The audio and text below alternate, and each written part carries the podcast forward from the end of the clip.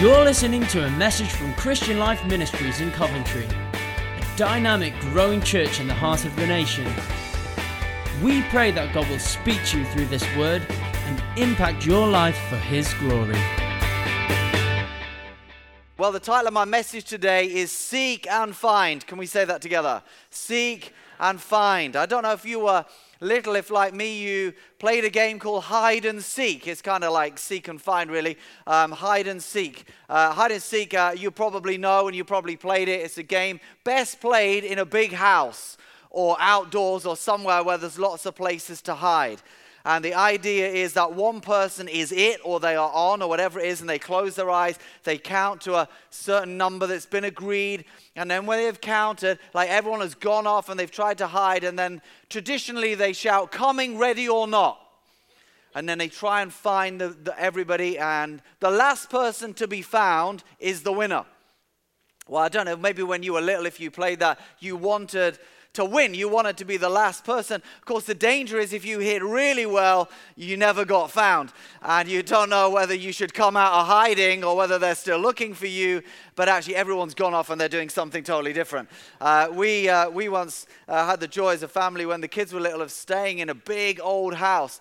And uh, it, all of the furniture was, was empty because it was like a, a holiday home. And so, amazing places to hide all the wardrobes, the, the chests, under the beds with loads of places to hide. But when you're big, the, the joy isn't in winning, the joy is in being found. And so, so Esther and myself, the kids are little, so you know, we'd hide behind curtain, but make sure our feet are sticking out, because actually you want to be found. And there is joy in being found. This is in the heart of God.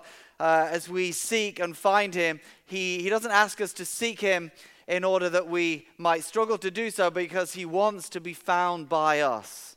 I don't know, maybe some of you are among those who are regulars at misplacing things. You say, I've, I've lost my keys. Haven't you lost your keys?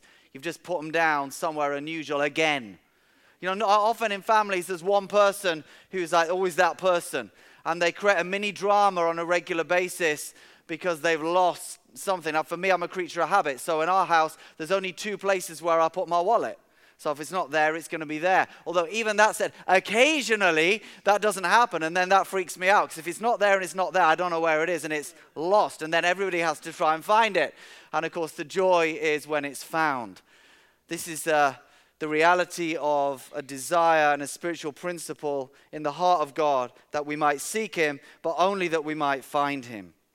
The principle of seeking and finding is strong in the kingdom. Throughout the Old Testament, the orientation of the Bible, you'll see so many times there is the call upon God's people to seek Him sometimes God will, will allow his people to, to suffer and to go into exile uh, in order that they might seek me, is what the Lord says. In order that in their pain, in their ambivalence, in their apathy towards him, they might realize the plight of their circumstance and turn their hearts towards him again and seek after him because God is always desiring that we would seek him and that we would find him there. There are two Hebrew words for seek, there's bakas and daras, and really they, they, it's obvious what it means. It's, it's to search for, to inquire of, to look to, to come after, to consult. This idea that we might be orientated towards Him.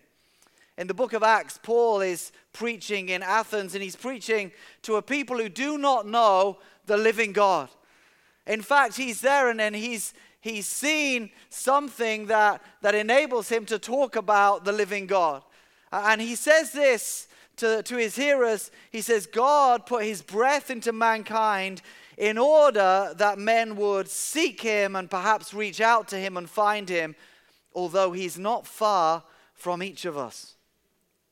God put something in us. He determined our times and our places, the Bible said, in order that we might seek Him. In other words, God has put something innate within us, even His breath, that there might be something that is within us that would orientate ourselves like a magnetic pull to seek God.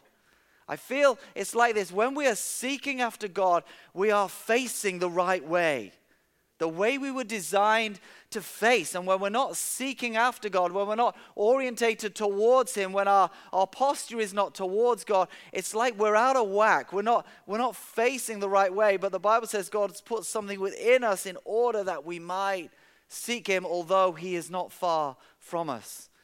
God is not hard to find, and yet He's found by those who seek Him. Jesus is asked a question about praying and we find in Luke 11, he gives us a pattern for prayer, the Lord's Prayer, our Father who art in heaven. But then he goes on from the pattern of prayer and lays down some principles for praying. And he talks about persistence, but he also says this Ask and it will be given to you, seek and you will find, knock and the door will be open to you. For everyone who asks receives, he who seeks finds and to him who knocks, the door will be open. Jesus, notice he's talking to his disciples about how to pray. And he says, If you ask, you'll receive. If you seek, you'll find. This is part of prayer that inside of our prayer lives, we would be seekers and we would be finders. In the modern era of church, the word seeker has often been used in many churches to describe somebody that is on a journey towards faith but not there yet. Well, of course, in one way, they are seeking if they're inquiring, if they're investigating their faith or, or what they might believe, whether they believe God is real. But can I encourage us? We must not stop being seekers. In fact, we must strive to become master seekers the disciples, Jesus says, you must seek because if you seek, you'll find. My desire is to be a great seeker. I want to continue to be seeking after God in order that I would find Him at another level. Sometimes we can feel distant from God, we can feel we lack spiritual authority. Maybe we feel it's been a long time since we sensed His presence. I'm going to say we, we can all feel like that at times. We all feel like that at times. And yet, probably we just need to re-find him. We just need to seek him afresh.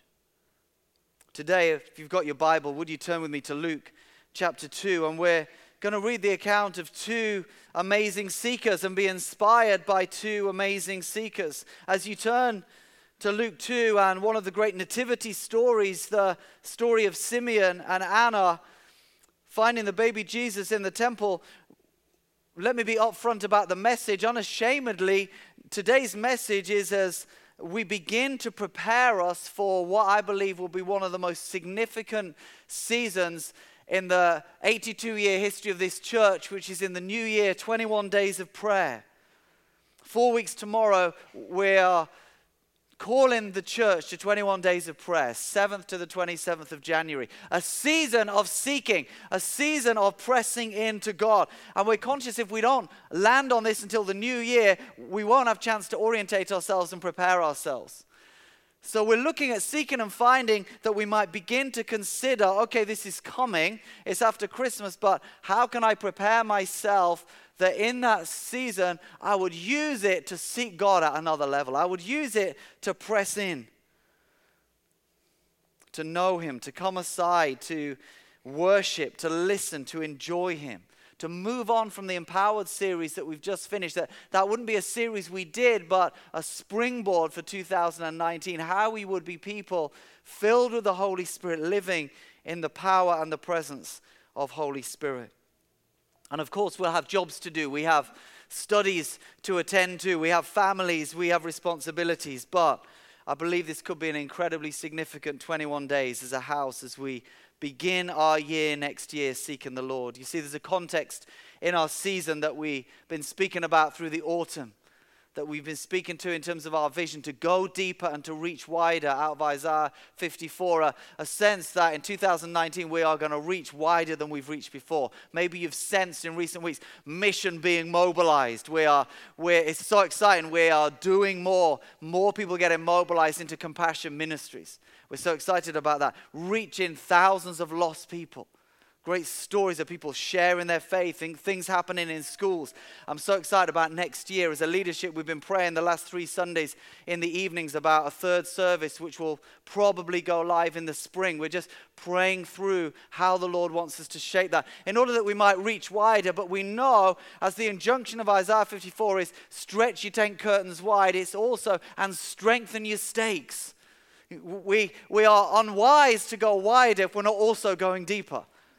And part of the call to go deeper is prayer. That we are deeper rooted in Him, that the things we're on with have a, a, deeper and a stronger prayer cover. And I'm excited about this 21 days as we will seek God. and seek to go deeper personally. Luke 2, breaking in at verse 22, Jesus has been born here. I know I'm a bit ahead of time in the season of Advent, but I'll include this in one of the nativity stories. Jesus in Luke 2 at, uh, at the start has been born in Bethlehem, and the angels appeared to the shepherds on the hillside. Some stories we'll certainly visit over the next couple of weeks. And then it says this, verse 22 When the time came for the purification rites required by the law of Moses, Joseph and Mary took Jesus to Jerusalem to present him to the Lord. As it is written in the law of the Lord, every firstborn male is to be consecrated to the Lord and offer a sacrifice in keeping with what is said in the law of the Lord a pair of doves or two young pigeons. Now, there was a man in Jerusalem called Simeon who was righteous and devout. He was waiting for the consolation of Israel, and the Holy Spirit was on him. It had been revealed to him by the Holy Spirit that he would not die before he'd seen the Lord's Messiah. Moved by the Spirit, he went into the temple courts. When the parents brought in the child Jesus to do for him what the custom of the law required, Simeon took him in his arms and praised God, saying, Sovereign Lord, as you promised, you may now dismiss your servant in peace, for my eyes have seen your salvation, which you prepared in the sight of all nations, a light for revelation to the Gentiles and glory of your people Israel. The child's father and mother marveled at what was said about him. Then Simeon blessed them and said to Mary, his mother, This child is destined to cause the falling and rising of many in Israel, and to be a sign that will be spoken against. So the thoughts of many hearts will be revealed, and a sword will pierce your own heart, soul too. There was also a prophet Anna, the daughter of Penuel, in the tribe of Asher. She was very old and had lived with her husband seven years after her marriage, and then was a widow until she was 84. She never left the temple, but worshiped night and day, fasting and praying.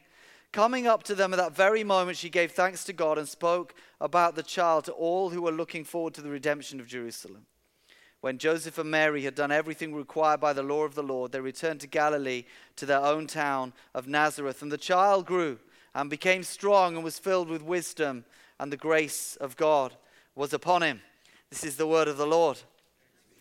Thanks be to God. We're going to home in on these seekers, Simeon and Anna. Three thoughts for us today. Firstly, they were consecrated to the Lord. They were consecrated to the Lord. It, it says of Anna, she never left the temple. If something is consecrated, it, it means it is dedicated for special service.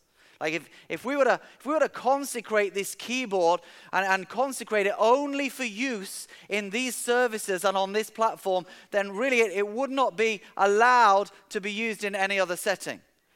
Of course, in this church, we, we don't consecrate things, so you can, we can use the keyboard where we want to use it, but we do believe in the consecration of people, that our lives should be consecrated, dedicated for special service. It means they were set apart, they were fully devoted, they were separate. Or to say it another way, they weren't compromised. Simeon and Anna, they, they weren't compromised people, they weren't double minded, they weren't casual. Simeon, the Bible says, was righteous, he was devout. He was waiting for the consolation of Israel, which tells us that he was preoccupied with the things of God. The Holy Spirit, the Bible says, was upon him. He's, the Holy Spirit has not yet been poured out at Pentecost, and yet the Spirit is on Simeon. Somehow, Simeon's heart and orientation has attracted the presence of God, and he's developed this relationship with Holy Spirit almost ahead of his time, almost before the Spirit has been poured out on all flesh. And yet, it's said that the Holy Spirit revealed to him what would happen, and then moved by the Spirit. This is a Spirit led person a consecrated person. And here's Anna, dear Anna, she's 84, married for seven years and then widowed. You know, possible in that culture, she could have been married as early as 17. It could have been for 60 years she's widowed, and yet she's not bitter. She's found her home in the temple. It says she, she never left the temple. I don't know whether she had another place to go. She just, she just decided this is where I want to be. This is where I'm going to stay. And it says she worshiped night and day with fasting and praying, a consecrated life. Brothers and sisters, Simeon and Anna were seekers. in the best possible sense of the word. Their lives were orientated towards God. They show us what it was like to be seekers, to seek after God, to have a heart that is consumed with the things of God. You know, most of us in the modern world, we live busy, noisy, distracted lives with so much going on, full of demands. You know, some of us, we're like, I'd love to never leave the temple. I'd love to be able to just stay in the presence of God worshiping. But if we say that, we miss the point. You see, we are the temple. Ah. You know, some of us we think, oh, you know what this what we experience here on a Sunday, you know, if we could just, I'd love to just stay here. I wish I didn't have any responsibilities, any job to go to, any bills to pay, any kids to look at. Well, maybe I do love my kids, but you know, it's like, I just would love to, love, what a great thing. You know, it's all right for Anna. If I could just do that, that would be amazing. You know, I wish I was a monk, you know, just set apart totally for God. And yet, we actually miss the point because we are the temple the, the presence that Anna went after is now in us. But we need to be consecrated to have a mindset shift. Uh, our men's gathering, Men's Connect, a, a, few weeks ago, we had a number of boxes on this side of the uh, stage and, and some boxes on the other side of the stage. And the boxes on this side, side we had, you know, they, they were labeled and it said work and it said study and hobbies and family and children and friends and God and church and music. And there were a whole load of things. And I said, who feels like, because you literally couldn't pick them all up. And who feels like we're, we're trying to fit everything in and can't carry it? And, and we can feel guilty that some boxes are smaller than they ought to be. And yet, really, it's a flawed mindset. And over this side, we had another set of boxes. They were all the same boxes, except the God box wasn't there. But there was a big box called worship. And all the other boxes fitted in to the worship box. And then you could actually lift that up. And the message was actually the consecrated life, the, the seeker's life, understands that everything is worship. And we don't seek to carry it, we seek to offer it. But this mindset shift that many of us need requires consecration to come aside, to recalibrate. You know, sometimes if devices go out of whack, you have to return to factory settings. And sometimes we have to return to the maker's settings. And 21 days of prayer is just an incredible opportunity for us to recalibrate. Many of us, our rhythms have got out of whack. And in the new year to come, we'll provide a number of guides and resources online. We'll, during that time, encourage the gathering together in life groups and praying and encourage one another. We'll have some times where we can come together here for worship and prayer. But above all, it's a time for us to focus, to pray, to make time for God, to consecrate our lives, to dedicate our years to Him, to reestablish some disciplines and some habits. Oh, it can be so helpful at the start of the year. I, as a young guy, before I got married, I, four or five years, I, I took annual leave the first week of the year to pray and fast, to go and seek God. We didn't have time of prayer and fasting in our church at, at, that time, but I, I knew I needed to seek God. I knew I needed to consecrate my life and consecrate my year. Some of the most incredible times, they were so formative in my spiritual walk. I remember the first time I went, I, I, like, I literally, I had so little money, I couldn't afford to go to a retreat house, but I knew I just needed to get away somewhere. But I knew some people who had, they were trying to sell a house in Hull, and it was empty. And I said, look, can I, can I go and use your empty house? And they were like, well, it's freezing cold, but, but yeah. So I said, oh, that's all right, I'll just do it. And I twisted uh, my friend's arm to come with me. And we took some little electric heaters and I managed to twist my sister's arm to lend me her car. God bless my sister. She let me take her car, and, and then what we would have spent on food, we spent on petrol, and we got ourselves to Hull, and we spent the week in this cold, little, damp house, fasting and praying. And I want to tell you, it was the most glorious time that I'd ever experienced in my life. I can't explain it. To be seeking after God, to consecrate my life. The presence of God was so powerful. Something happened inside of me, and it became part of my rhythm and became part of my life to seek God at the start of the year. The second thought for us is that, that these seekers were committed to the presence of God. It says of Anna, she worshipped night and day, fasting and praying.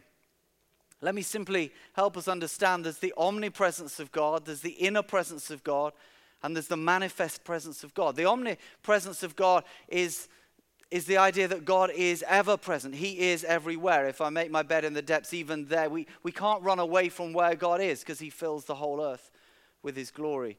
The inner presence of God is that the Holy Spirit comes and dwells within. Jesus says, I have been with you, but He will be within you. But the manifest presence of God is when the, the presence of God is made known to us. It is revealed to us. We can have those times and those moments where we can sense the presence of God. If you've never sensed that, stick around this community and you will start to learn the presence of God because we're passionate about the presence of God. We have to cultivate that in our own lives. Simeon had developed this relationship with the Holy Spirit. He must have cultivated a sense of God. He'd learned to hear the voice of God. He learned to respond to the promptings of God. We're told that.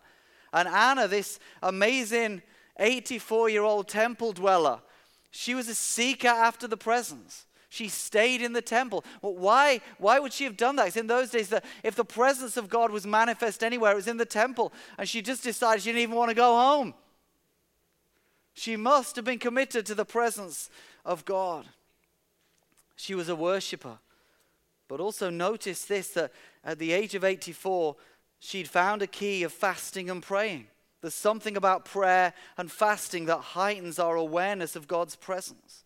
And if we're going to be a community of seekers, we must continue the journey of prayer and fasting. For the last six years, that four times a year, we've had a time of prayer and fasting, three days or a week, and encouraged all of us to engage in some way. But this will be the first time we've had an extended period of 21 days. And I'll, I'll make some comments about this so we, we understand what is being said and what is being suggested.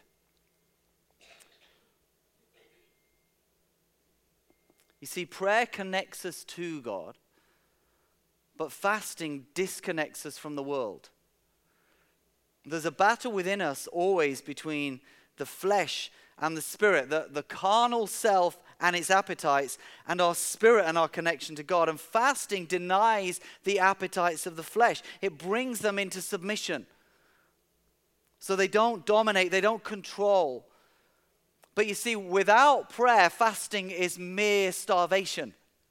Fasting without prayer is miserable. But fasting with prayer is very powerful because as we subdue and submit those appetites of the flesh and pray, then we feed our spirit man within us. Also, fasting can create focus, it can create time, it can create space. It can help us to understand. You know, for me, when I'm, I'm engaged in a fast, I'm aware that I'm in a fast. My body tells me that I'm in a fast, and it orientates me towards God. It orientates me towards Him, and it also heightens a sense of His presence. In our 21 days of prayer in the new year, to be clear, the emphasis is prayer to seek, to draw near, to make space for God, to worship, to enjoy Him, to feed on His Word, to listen for His voice, maybe to read some inspiring Christian books, to just draw on the Lord. But we also encourage all of us to fast in some way. If this is new for you, let, let me just take a, a little detour to say that fasting is normal or should be normal in the Christian walk. Jesus said in Matthew 6, when you pray, and speaks about prayer, and then he says, and when you fast, and speaks about fasting. In Matthew 9, he's challenged, says, why don't your disciples fast? And he says, well, they're not fasting because I am with them, but when I go, they will fast. And then we see that in the book of Acts. It says in Acts 13, while they were worshiping and fasting, the Holy Spirit spoke to them. It, it didn't say anything, other than just gives the context. They're in a season of worshiping and fasting. And the Lord speaks and speaks to them to set Barnabas and Saul apart and to send them on a missions journey. And he says, so after they had fasted and prayed, so they're worshiping and fasting, the Lord speaks, and then they have some time of prayer and fasting before they lay hands on them and send them out. And then it says Paul and Barnabas, they're on their journey, they're appointing elders in churches. And he said, but they did so after prayer and fasting in Acts 14. Paul later on writes to Corinthians in chapter 11, he speaks about some of his challenges and says, I have been in fastings often. It should be a normal part of our life. This is new for you. The, let me just help us. There are different kinds of fast. You'll find different categories uh, online you can look into this we would simply categorize it like this firstly there's, there's the normal there's the normal fast the normal fast is a liquids only uh, maybe water can be very sustaining just to have fruit juices or something something like that can be helpful. That's a normal fast is the elimination of food.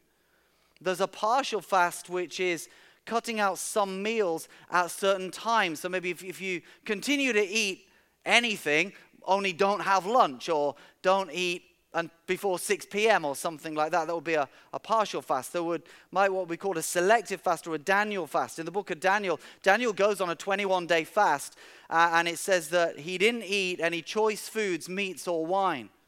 During that time, he eliminated certain foods and a very simple diet, but continued to eat. And then there's what we might call a, a soul fast, cutting out some of the things that could be a source of entertainment. Maybe TV or YouTube or social media, eliminating some of the things that can crowd our world, that can be unhelpful for us, that can be distractions for us. And I simply want to encourage us that we consider as we come into the new year that most of us can do something in the first three, for some of the time at least, and all of us can do something in the last category. But I say this because, in my experience of fasting, it's 90% in the mind and only 10% in the body.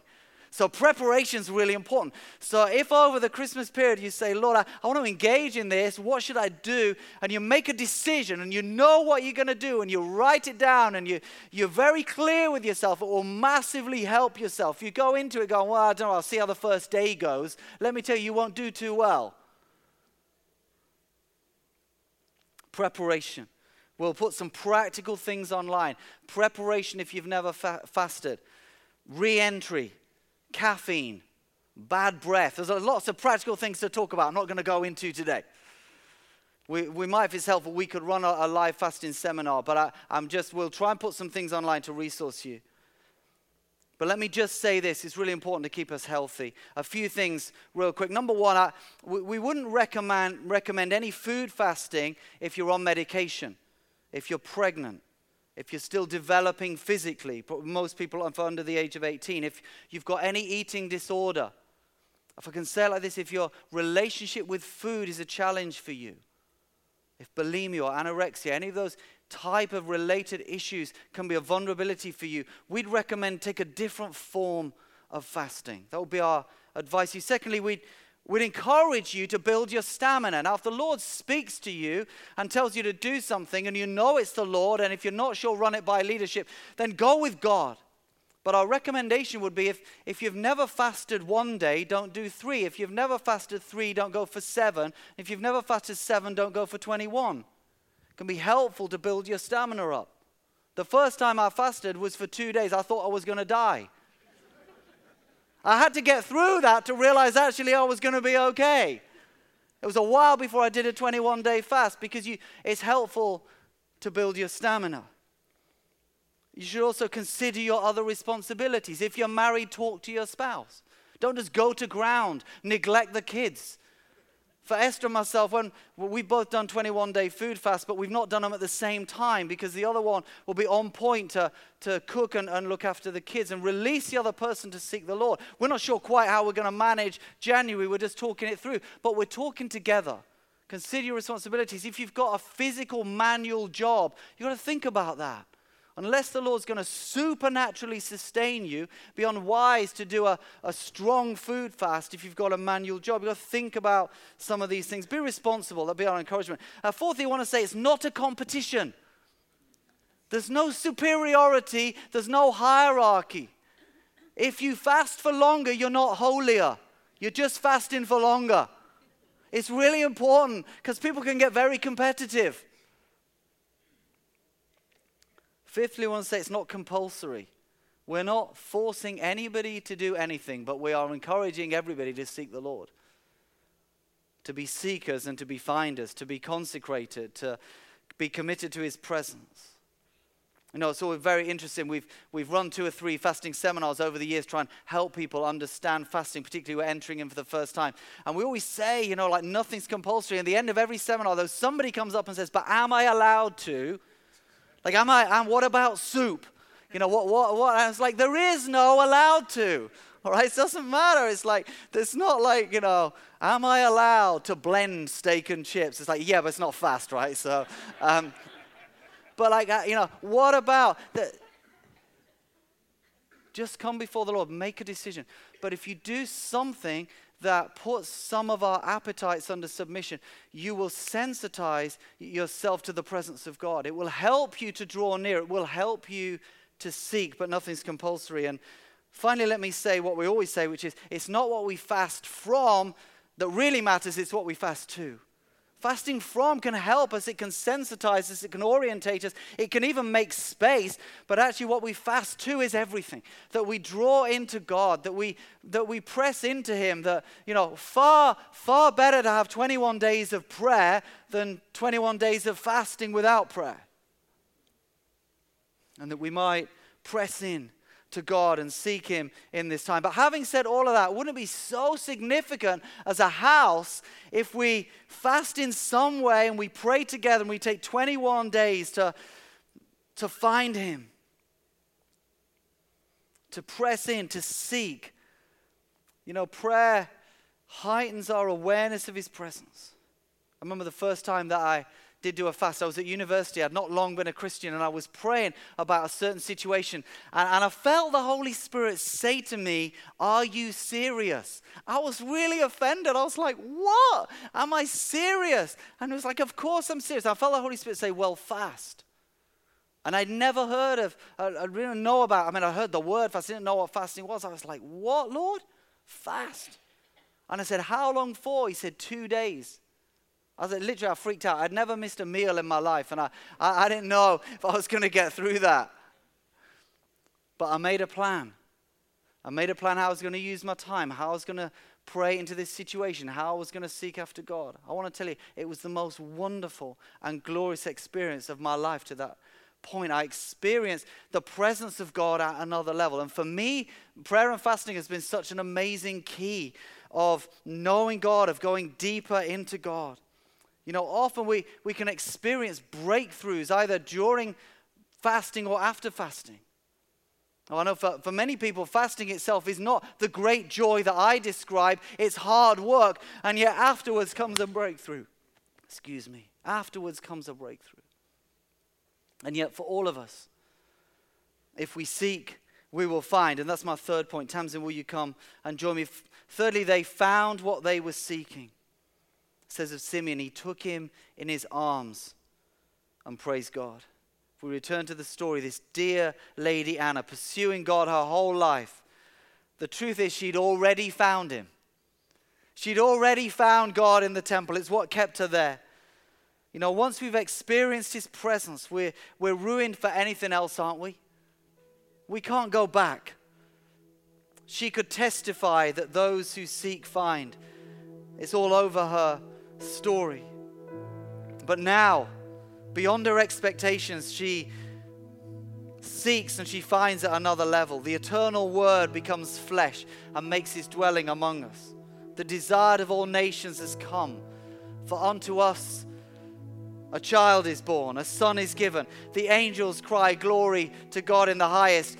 And she's there and she knows and she sees him. For all the people in the temple that day who didn't see, she saw. Because seekers always find. And this seeking heart, this prophetess prophesies over the Christ child. She knows and she sees him because when we seek him, we find him. And dear Simeon, told by the Holy Spirit, he, he won't die before he's seen the Christ. And we're not told if he's a priest, if he's on duty, although he, he takes the child as if he was on duty. but he's not on duty that day. He's not in the temple that day, but the Bible says, moved by the Holy Spirit, he went. You know, Jonathan last week talking about the God prod. Well, you know, the Simeon gets up in the morning or something happens, like the Holy Spirit says, You got to go. The Holy Spirit's spoken to him. He's not going to die until he sees the Christ. And there he is, he walks in, and this little couple, Joseph and Mary, unassuming, from Bethlehem, from Nazareth, just a ordinary, with the lowest value offering, and yet he knows because seekers find. He sees him and he takes him in his arms. He says, Sovereign Lord, as you promised, you may now dismiss your servant in peace. He says, I'm good to go home now because you've made good your word to me.